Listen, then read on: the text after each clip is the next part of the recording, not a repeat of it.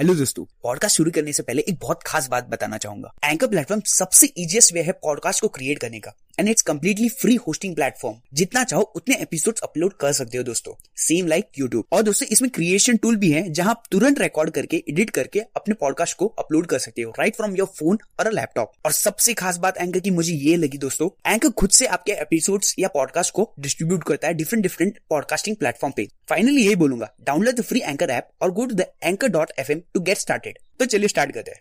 Hello दोस्तों तो आज हम देखेंगे कैसे अपने एक इकाई को फाइंड करें विद सिंपल डायग्राम क्या होता है एक इकाई और कैसे इसे जान लेने से लाइफ पूरी तरीके से फाइनेंशियल स्टेबल हो सकती है।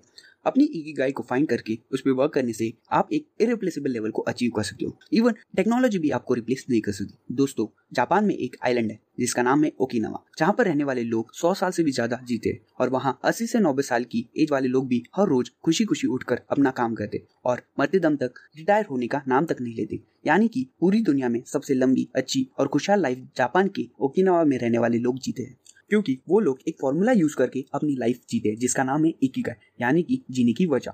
जापानीज लोग मानते हैं कि आप किसी ना किसी खास मकसद के लिए इस दुनिया में आए होते हो और वह मकसद ही आपका इकिगाई होता है। अगर आप, आपकी इकिगाई यानी कि आपके मकसद के अलावा कोई भी काम करते हो, तब आपको वह करने में मज़ा नहीं आएगा। आप हमेशा स्ट्रेस में रहेंगे और आपको, आपका दिमाग हर वक्त आपके मकसद की तलाश में ही लगा रहेगा। लेकिन अच्छी बात यह है कि इस दुनिया में कहीं पर भी रहने वाला इंसान इस जापानीज फॉर्मूले को यूज़ कर करके अपनी इकिगाई यानी कि जीवन के मकसद को फाइंड कर सकता है। जब भी आप अपनी कॉलेज खत्म करके बाहर वर्क करने जाते हो, तब आपको एक बहुत बड़ा डिसीज़न लेना पड़ता है कि आप लाइफ में क्या करोगे। यह डिसीज़न लेना बहुत इंपॉर्टेंट होता है, क्योंकि आपकी लाइफ का सबसे ज़्यादा टाइम आप काम करने में ही स्पेंड करते हो। इसलिए कोई आपको कहेगा तुम्हें जो काम से खुशी मिलती है वो करो। कोई कहेगा तुम जिस काम में अच्छे हो वो करो। कोई कहेगा वह काम कर जिससे सबसे ज़्यादा पैसा मिले। और को, कोई कहेगा कि बेटा ऐसा काम कर जिसकी दुनिया को सबसे ज़्यादा ज़रूरत हो।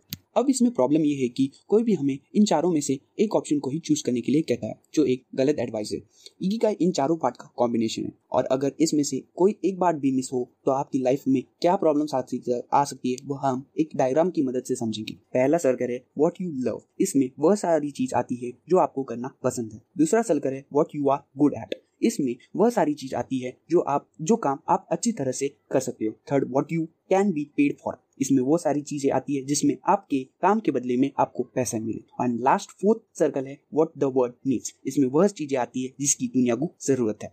अब देखो फ़र्स्ट एंड सेकंड सर्कल की कॉम्बिनेशन से आपको आपका पैशन मिलेगा। यानी कि जो चीज़ करना आपको पसंद है और उसमें आप अच्छे भी हो, वो काम होगा आपका पैशन एग्ज़ाम्पल नई चीज़ सीखना और प्रोग्रामिंग करना आपको पसंद है और उस काम में आप काफ़ी अच्छे भी हो। तो यूजफुल नॉलेज पाके प्रोग्रामिंग करना आपका पैशन हुआ। फिर सेकेंड एंड थर्ड इंटरेक्शन से आपको आपका प्रोफेशन मिलेगा। यानी कि जिस चीज़ में आप अच्छे हो और उसके बदले में आपको पैसे भी मिलेंगे तो वह काम बन गया आपका प्रोफेशन एग्ज़ाम्पल कुछ नया सीख के आपने एक ऐप बनाई, जिससे आपको थोड़े बहुत पैसे भी मिलने लगे तो वो काम होगा आपका प्रोफेशन थर्ड एंड थर्ड और फोर्थ सर्कल के कॉम्बिनेशन से आपको आपका ओकेशन मिलेगा. यानी कि जिस चीज़ के बदले में आपको पैसे मिले और उस चीज़ की दुनिया को ज़रूरत हो तो वो काम होगा आपका वोकेशन मतलब आपने बनाई ऐप दुनिया की नीड के लिए बेस्ट सुटेबल है तो वह काम हुआ आपका वोकेशन और लास्ट में आपको आपका मिशन मिलेगा. यानी कि जिस चीज़ की दुनिया को ज़रूरत हो और वह ही आपका फेवरेट वर्क हो, तब वह वर्क करने का रीजन ही आपका मिशन बन जाएगा. एग्ज़ाम्पल जिस ऐप की दुनिया को ज़रूरत है, उस पर वर्क करना आपको बहुत पसंद था। तो आपकी पसंद और दुनिया की नीड बन गया आपका मिशन प्रॉब्लम तब आती है जब लोग आपको सिर्फ़ आपका पैशन फाइंड करने के लिए कहते हैं। पर सिर्फ़ पैशन फाइंड करना काफ़ी नहीं होता, क्योंकि वह इकिगाई का सिर्फ़ एक पार्ट है। आपको ऐसा वर्क फाइंड करना चाहिए जो बाकी तीनों कंपोनेंट्स को भी सेटिस्फाई करे।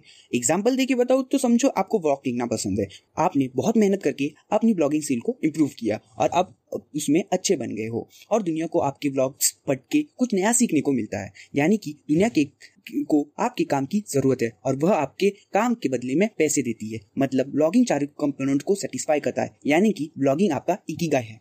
आपका एम होना चाहिए ऐसी चीज़ को फाइंड करना जो पैशन प्रोफेशन वोकेशन और मिशन इन चारों कंपोनेंट्स को सेटिस्फाई करे। और इस चारों कंपोनेंट्स के बीच में ही आपको आपका इकिगाई मिलेगा। यानी कि वो काम मिलेगा जिसे आप पसंद करो, जिसमें आप अच्छे भी हो, जिससे आपको पैसे मिले और उस काम की दुनिया को ज़रूरत भी हो। और जब यह चारों चीज़ें सेटिस्फाई होगी, तभी आपको एक लंबी और बिना स्ट्रेस वाली सफल ज़िंदगी जी पाएँगे।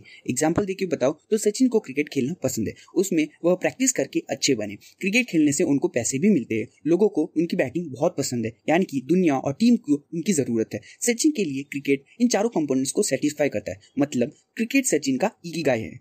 आप जितने भी पॉपुलर पर्सनैलिटी को जानते हो, उन्होंने अपने इकीगाई को फाइंड कर लिया होता है और उसकी वजह से ही वो इतने आगे होते हैं। इकीगाई को फाइंड करना बहुत ही इंपॉर्टेंट होता है, क्योंकि उससे आप अपने काम में फ्लो स्टेट अचीव कर सकते हो। फ्लो स्टेट मतलब अपने काम में इतना डूब जाना कि दूसरे कोई भी चीज़ मैटर ना करे, और वह flow state he experts artist and genius personality का पावर होता है।